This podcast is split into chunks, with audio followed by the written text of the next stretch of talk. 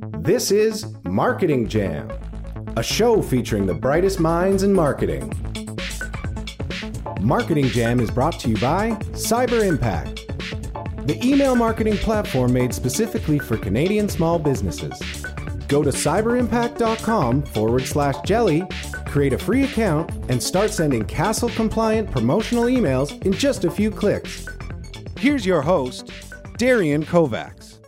I want to welcome you to Marketing Jam. I am really excited for today because we have a retail expert uh, for the country of Canada. We work with a lot of retailers. Uh, I know a lot of people who own uh, retail outlets, and we have the expert on all things retail in Canada. He is probably blushing now, but we are uh, we're really privileged to have him on the show. Craig Patterson, the editor in chief from Retail Insider. So, Craig, thank you for being here. We're really uh, honored to have you on the show. And uh, we're going to jump right in, if that's okay. We want to hear about your origin story and how you got into the position and the place that you're in right now. Yeah, yeah. Um, so I was interested. I've been interested in retail ever since I guess I was a kid. My aunt got me interested. Uh, I was going to play hockey in Minneapolis, and she suggested I check out some of the stores downtown. And Minneapolis at that time had a very uh, robust downtown retail scene. It had about six or seven department stores and a lot of other stores. It was really quite exciting and something we didn't really see even in Canada at the time. Uh, mm-hmm. fast forward to today, unfortunately, Minneapolis doesn't have uh, the you know the best shopping, uh, but it's you know American cities have changed.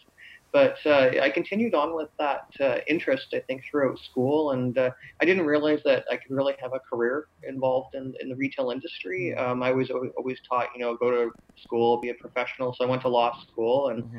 Did that for a number of years as a career, and then. Uh, uh, I just started writing about retail. Someone encouraged me to do it because I was always talking about it, and I uh, started a blog, I guess, mm-hmm. and it wasn't really meant to be anything more than just a hobby and something for fun. And it's grown to become Canada's most read retail industry publication, which is really quite, I think, shocking and mm-hmm. humbling that I was able to do that. Yeah. That's that's amazing.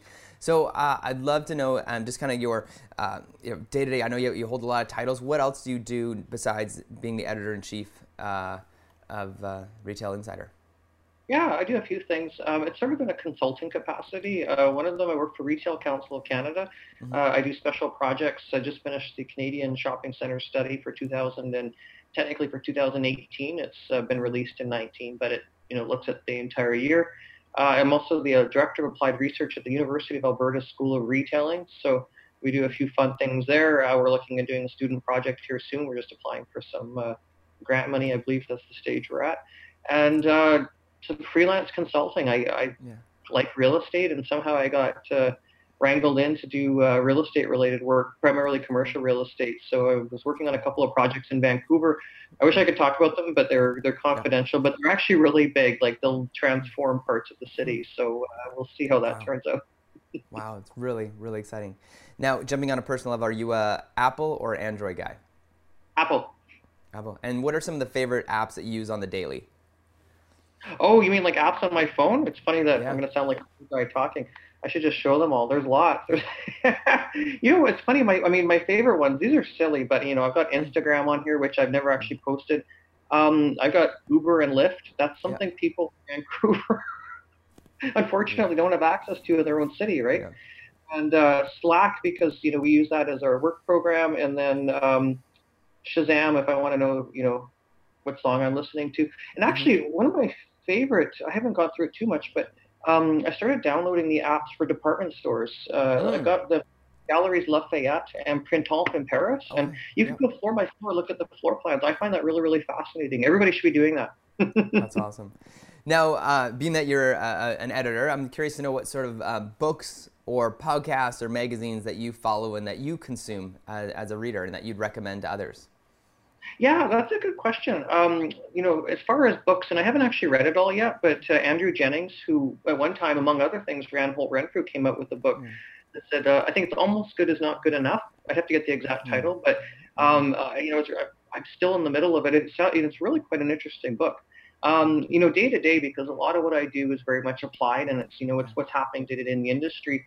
Um, I find uh, it's called, oh, you know, WWD or Women's Wear Daily. That mm-hmm. publication is phenomenal. It's mm. based out of New York City. Um, absolutely brilliant. It's huge. It's almost too much information. Well, it is for me to take in every day, but you know, I'll take in selective bits, which I think is quite fascinating. And then there are a lot of different news, uh, you know, channels out there, be it you know, Retail Dive or uh, there, there are you know a few really really interesting ones out there. Um, NRF sends out a number of emails, and I'm constantly scouring those. That's the National Retail Federation, I should say. Mm-hmm.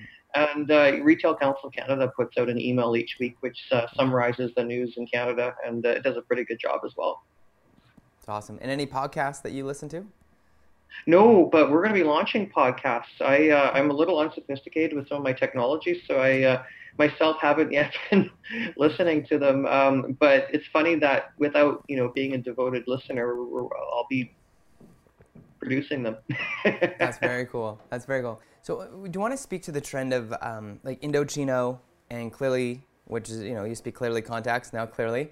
Um, both of them were digital only, and then they you know went back and actually they built retail shops. And recently i was down in seattle and actually went to the amazon go retails you know pop-up shop right? And but i guess it's permanent now. So do you want to speak to e-commerce uh, kind of behemoths going into bricks and mortar? And what does that mean for, for other bricks and mortars?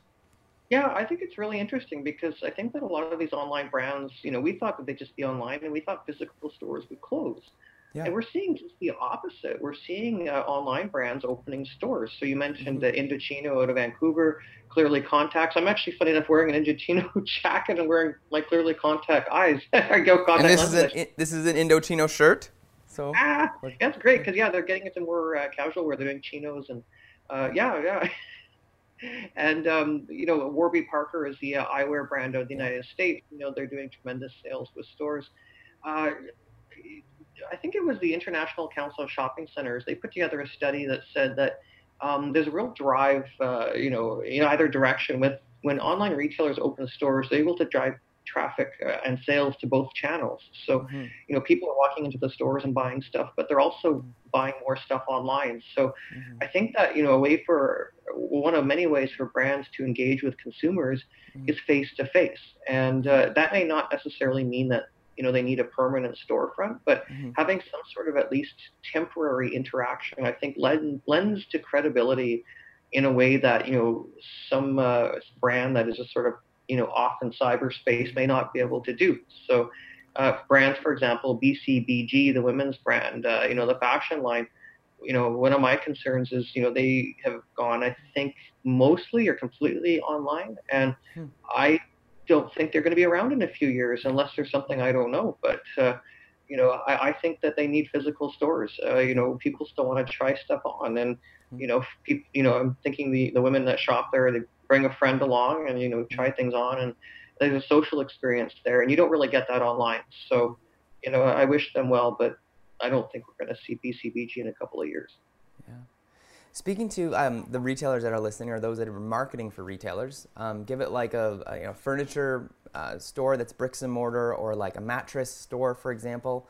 What are ways that you're seeing people actually come into the stores? I know with the trends of Endy and, and Wayfair, but what are you seeing the wins? What are you seeing that they're doing that's just unique when it comes to retail and saying, come into our physical location? Well, I've toured a couple of the Casper stores. They're both in Toronto. So oh, yeah. uh, for those For those who don't know, Casper, uh, it started in I think it, was, it started in 2012. It's a mattress in a box. So basically, you get this, and I, I have an Endy uh, bed myself. But nice, very keep good. It Canadian. keep it Canadian, yeah. And uh, it comes in a, a lar- fairly large box, but it's not mm. nearly you know as large as say when you buy a mattress. Uh, like my old mattress from IKEA, you know, that was hard to move mm. around. Um, you know, this was shipped to my uh, building, and you know, the mm. staff brought it up to my apartment it wasn't that hard to carry, and I was able to unpack it. So um, with the stores, like say with Casper, for example, uh, they've created these really interesting environments. It's it's not a high pressure place, mm-hmm. but you go in and you have an experience. So they've got these different sort of nap rooms. There's these different mm-hmm. rooms with beds and furniture, and um, it's all themed around sleep. And mm. in the case of the downtown Toronto location, uh, it starts with sort of a daytime theme closer to the front of the stores, which has yeah. the windows and like you know good morning, and then towards the back of the store, it's sort of a good night wow. theme. And um, I found that really interesting because you know if people are a fan of the brand or they're you know potentially a fan of the brand, I think that a store like that could actually push them over the edge and and have them buy a product. So I would think that a brand like Endy which is, was recently bought out by Sleep Country Canada, mm. I wouldn't be surprised if we saw some sort of um, retail whether or not it would be within a sleep country store, that would be smart because there'd be far less cost for real estate mm. uh, versus say leasing, uh, you know, your own inline store mm-hmm. space. But uh, we may see Endy stores as well. I mean, we interviewed, uh, you know, one of the founders, and they said that retail uh, was in the cards at some point. But again, with that buyout, you know, maybe they're shifting strategy. We'll have to see. And when it comes to malls, like what are the what are the tricks and tips that you're seeing with malls across the country when it comes to getting people to come to the physical mall? Yeah, it's interesting because there's a lot of competition with malls right now, but yeah. we're also seeing a polarization. So, yeah. you know, best malls, if you want to call it that, are just getting better. Uh, landlords are investing in them, and mm-hmm. starting to see these secondary malls. You know, they can serve a purpose in the community, but some of them are actually worth more demolished and redeveloped. So, mm-hmm. you know, it really depends. Uh, Yorkdale Shopping Center. You know, I did the Retail Council of Canada study, and Toronto's Yorkdale Center came out number one again, and you know it's wow. approaching two thousand dollars a square foot in revenue, uh, and it's approaching two billion dollars a year in sales. So, I guess the question is, you know, what are they doing right? It's it's always mm-hmm. good to look at a best case scenario and something mm-hmm. successful and try to learn from it. And you know, what that shopping center has done is, um, you know, it's got nice looking interiors.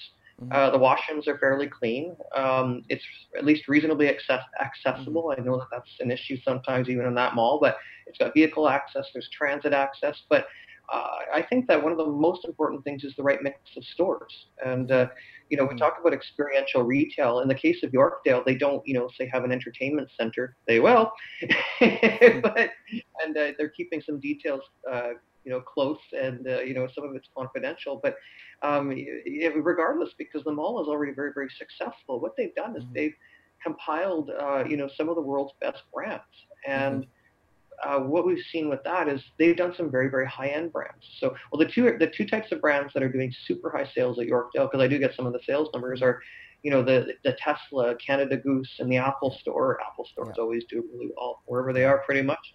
But then it's the luxury stores. You know, it's the uh, uh, Saint Laurent, the you know um, Bulgari. I'm trying to think who's doing really high sales. Moncler is doing extremely high mm. numbers. Um, you know, these are very high-end brands, and what we're seeing is um, if you put a bunch of brands together into sort of like a one-stop shop. Mm-hmm. And if they're doing it at the high end, you're going to have wealthy people who travel literally from around the world to shop. And mm. so we're having a lot of tourists, for example, mm. coming into a mall like Yorkdale and they're shopping there. And uh, you got people lined up at the Canada Goose store, and you know I saw tape on the ground for the Burberry store. Burberry had some sort of a promotion, and you know, speaking about having get, how to get people into malls, I think again having something unique and new and different and fresh is really important. And uh, you know, some brands individually are going to have something that uh, people want. They may you know have it for a limited period of time, or yeah. or you know have it in a pop up, and uh, I mean, pop-up retail is huge. Uh, I, we predicted that 2018 would be the year of the pop-up, and I think that 2019 will be even more so. And I think we're going to see department stores even doing more pop-ups because mm. uh, the benefit to a department store, people think that department stores are dying, and for the most part, I do agree because I don't think they're doing it right. Mm. Uh, but I think that you know, if you look at say a Selfridges in London, where they've got all these different activations, if, anytime you go in there, there's something new and interesting. And, yeah you're probably not going to say that in your local Hudson Bay and your local mall. But um, you know, Selfridge is is just this really it's a department store in the United Kingdom for those who don't know in uh, in London. And, uh, there's actually four of them, but uh, I'm thinking about the Oxford Street store. It's really an inter- a large format entertainment center, and hmm. if uh, you know local retailers like say Hudson's Bay were able to you know emulate that to some degree, hmm.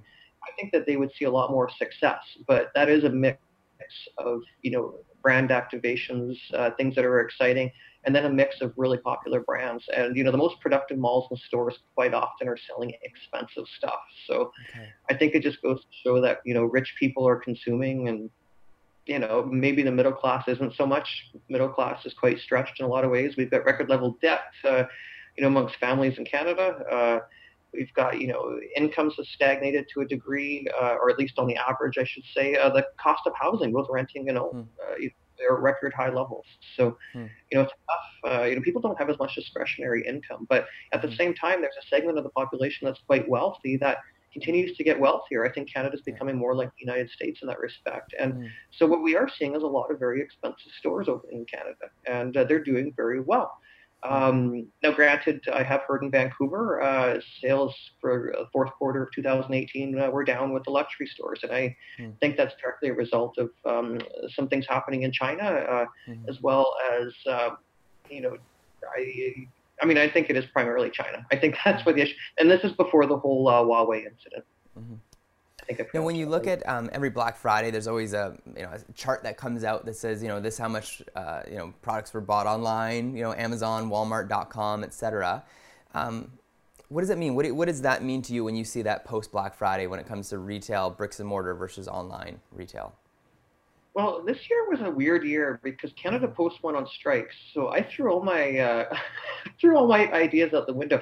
Typically, if we didn't have that strike, you know, we would have seen you know, probably physical retail sales typically being strong. Um, mm-hmm. People are still looking for a bargain, even though we have, mm-hmm. you know, a lot of people have less discretionary income. You know, so people still have a wish list and still yeah. will buy. People are going into debt and probably are still doing that, unfortunately. But um, we also typically would have forecasted with uh, Black Friday and Cyber Monday was an increase in, you know, online sales. That would be typically what we'd expect. However, um, you know, the Grinch that was Canada Post. Uh, you know, there was a strike. Uh, you know, it was, I mean, both sides, I, I think, would be to blame, for, you know, to a degree. And, uh, uh, for example, I, I did a lot more in-store shopping than I did online uh, over the holidays because I was concerned that my stuff wouldn't get there in time. I, you know, sending gifts to people, it was, you know, I sent electronic gift cards. I mean, emails weren't on strike, but uh, and yet, uh, I, I want to see some of the final numbers. Canada, we don't quite, uh, we're not quite as on the ball data-wise, I say, compared to the United States. But I, I would suspect online shopping was was down quite a bit for that fact that you know people didn't think the uh, items would get to uh, their intended destination in time. Yeah. So, Craig, uh, if you were sitting across from me and I owned uh, four retail locations um, selling something that you don't typically buy online, so it'd be like furniture, for example, so like couches and sofas. You know, you know, article might try to argue with that that you know people buy it online, but but typically it's something that you would want to sit in right, and experience before you buy. So, what are maybe the top three things that you're seeing when it comes to marketing and promotions? I know you've mentioned pop ups and experiential stuff, which maybe those are part of your three, but what would you say are the top three things that I should be spending my marketing budget on in 2019 to get people to come into my, my physical stores? Oh, you probably need some sort of a, a young, pretty celebrity to uh, sit there and post something on Instagram. No, yeah. but like the Fyre Festival, right? Like is that what you're? Well, yeah, well, that too. I mean, except hopefully, you know, you actually can get Deliver. the product. Yeah, it's not a yeah. scam. But um, like, like that festival, you know, uh, allegedly was. I don't think it's allegedly. I think it was. But mm-hmm. um, you know, it, it's interesting because you know, for marketing dollars, how do you get in front of uh, the consumer? Um, you know, influencer marketing. That's one way of doing it. I don't think that's the best way, but mm-hmm. uh, um, I think certainly getting the messaging out there. Um, sometimes, strangely enough, media partnerships uh, mm-hmm. is something I'm seeing more and more uh, with marketing lately, and that includes with you know a couple of businesses I own. You know, we've got companies approaching us as well.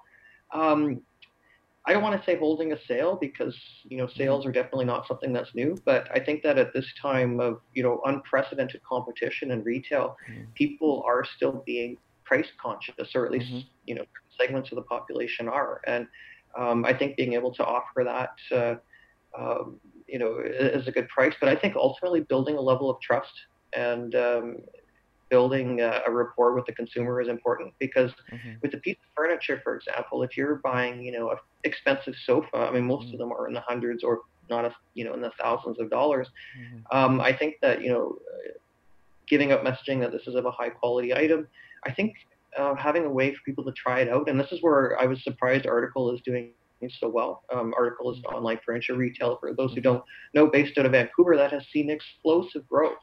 Mm-hmm. And um, you know, for myself, I think I would have liked to seen something uh, physically. Like I, you know, I had a sofa actually made for me, and mm-hmm. um, you know, I went with the samples, and uh, you know, I, I just you know, having that tangible uh, uh, feel to something for me anyways just gives me a bit more confidence in what I'm buying. And mm. um, one way or the other, having some sort of a uh, physical uh, presence, and say for example, you know, an online furniture retailer uh, to do some sort of pop-up stores or something. I mean, that might work, or even some sort of a collaboration with uh, another brand and furnish, like hmm. literally furnish the space for a temporary period of time and saying, hmm. these are some of our wares, you know, check hmm. them out. What do you think?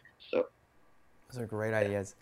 So 2019, you, you mentioned what 2018 was uh, for the year of the retail. What do you think 2019 is going to be for the for the retailer this year?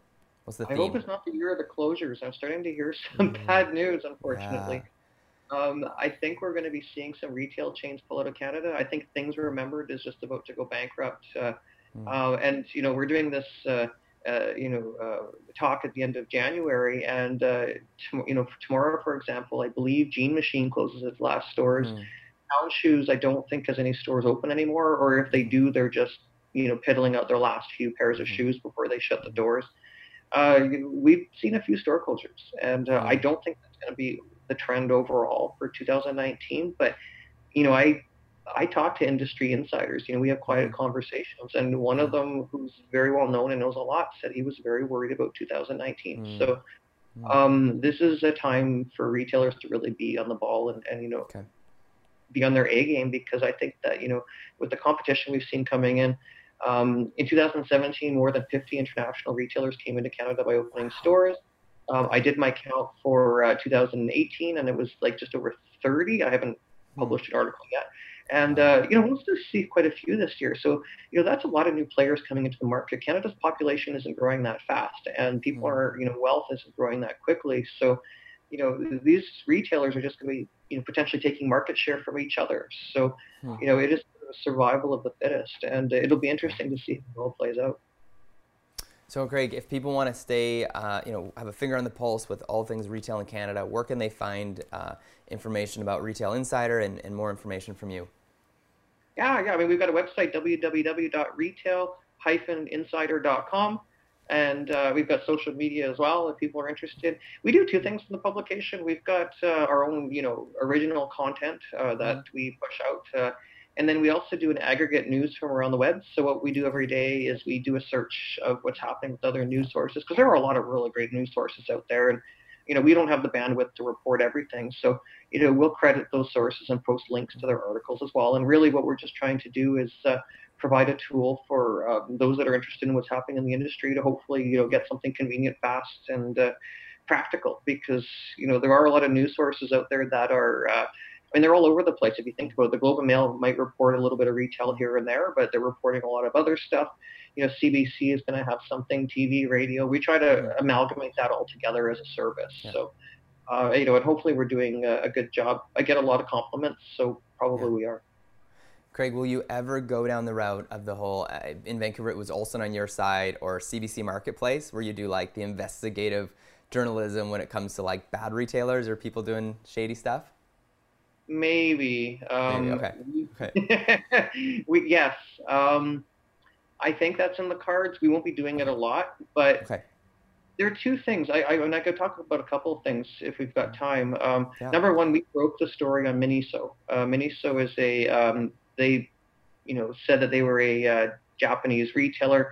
Of course, uh, we now know that they're Chinese. The Chinese parent company uh, tried to put the Canadian division into bankruptcy because they accused the Canadian division of fraud, basically. Hmm. And uh, you know, uh, and uh, the reason we reported on that, it's not something typically that we would have done, but we're going to do a little bit more, is really as a public service because if, say, a landlord, an employee, or you know, a supplier is able to get to the company prior to a bankruptcy, they've got more options than after a bankruptcy. Yeah. So, you know, we put that out there, and uh, again, I'm starting to see companies that, you know, I question their ethics, and you know, should that be exposed? I think so. I mean. Hmm. Uh, you've probably seen this. Uh, we, you know, they target women a lot more. But say you're in a mall or on a street, Mhm. um, you've got these retailers who, uh, well, you got people. They're standing out there. They'll give you a sample. They say, "Come into our store," and then they'll do a test on your hand. They'll Yeah. do this. You know, oh, we're exfoliating your hand. We put in this. What it really is, I mean, a lot of this is a scam. Um, you know, Orogold, for example, is one of the retailers that does this. Uh, Opatra, which is, you know, this. Uh, anyways, but what they're doing is they're putting a saline solution on your hand.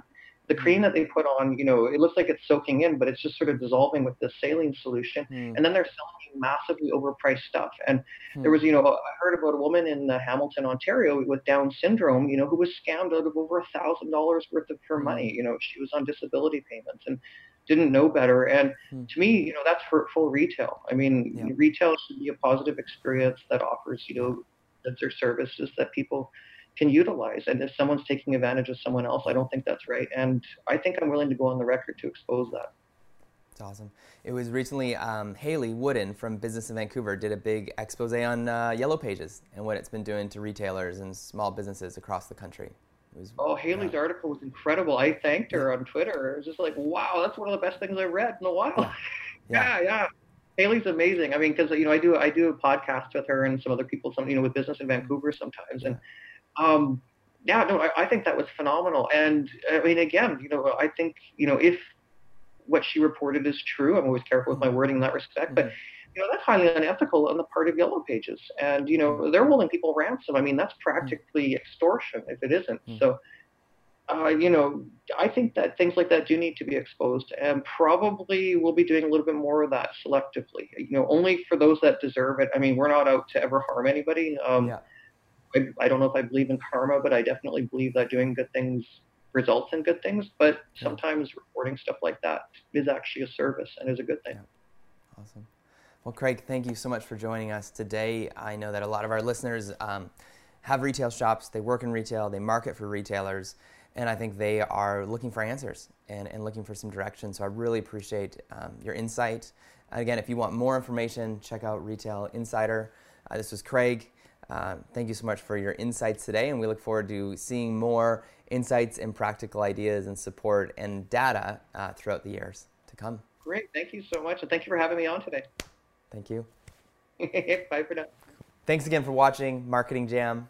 Uh, it's been really exciting doing these remote recordings, people from all over the world, experts who are willing and able to share their insights with all of us uh, on Marketing Jam. Until next time, thanks for listening to Marketing Jam. If you enjoyed the show, head over to our YouTube or Facebook and give us a thumbs up and visit iTunes to leave a rating and review. Thanks again, and see you next time.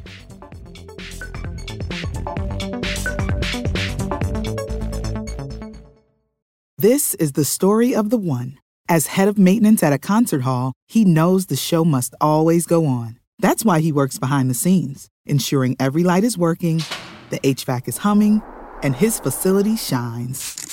With Grainger's supplies and solutions for every challenge he faces, plus 24 7 customer support, his venue never misses a beat. Call click grainger.com or just stop by. Grainger, for the ones who get it done. When you need mealtime inspiration, it's worth shopping Kroger, where you'll find over 30,000 mouthwatering choices that excite your inner foodie. And no matter what tasty choice you make, you'll enjoy our everyday low prices, plus extra ways to save, like digital coupons worth over $600 each week. You can also save up to $1 off per gallon at the pump with fuel points. More savings and more inspiring flavors make shopping Kroger worth it every time. Kroger, fresh for everyone. Fuel restrictions apply.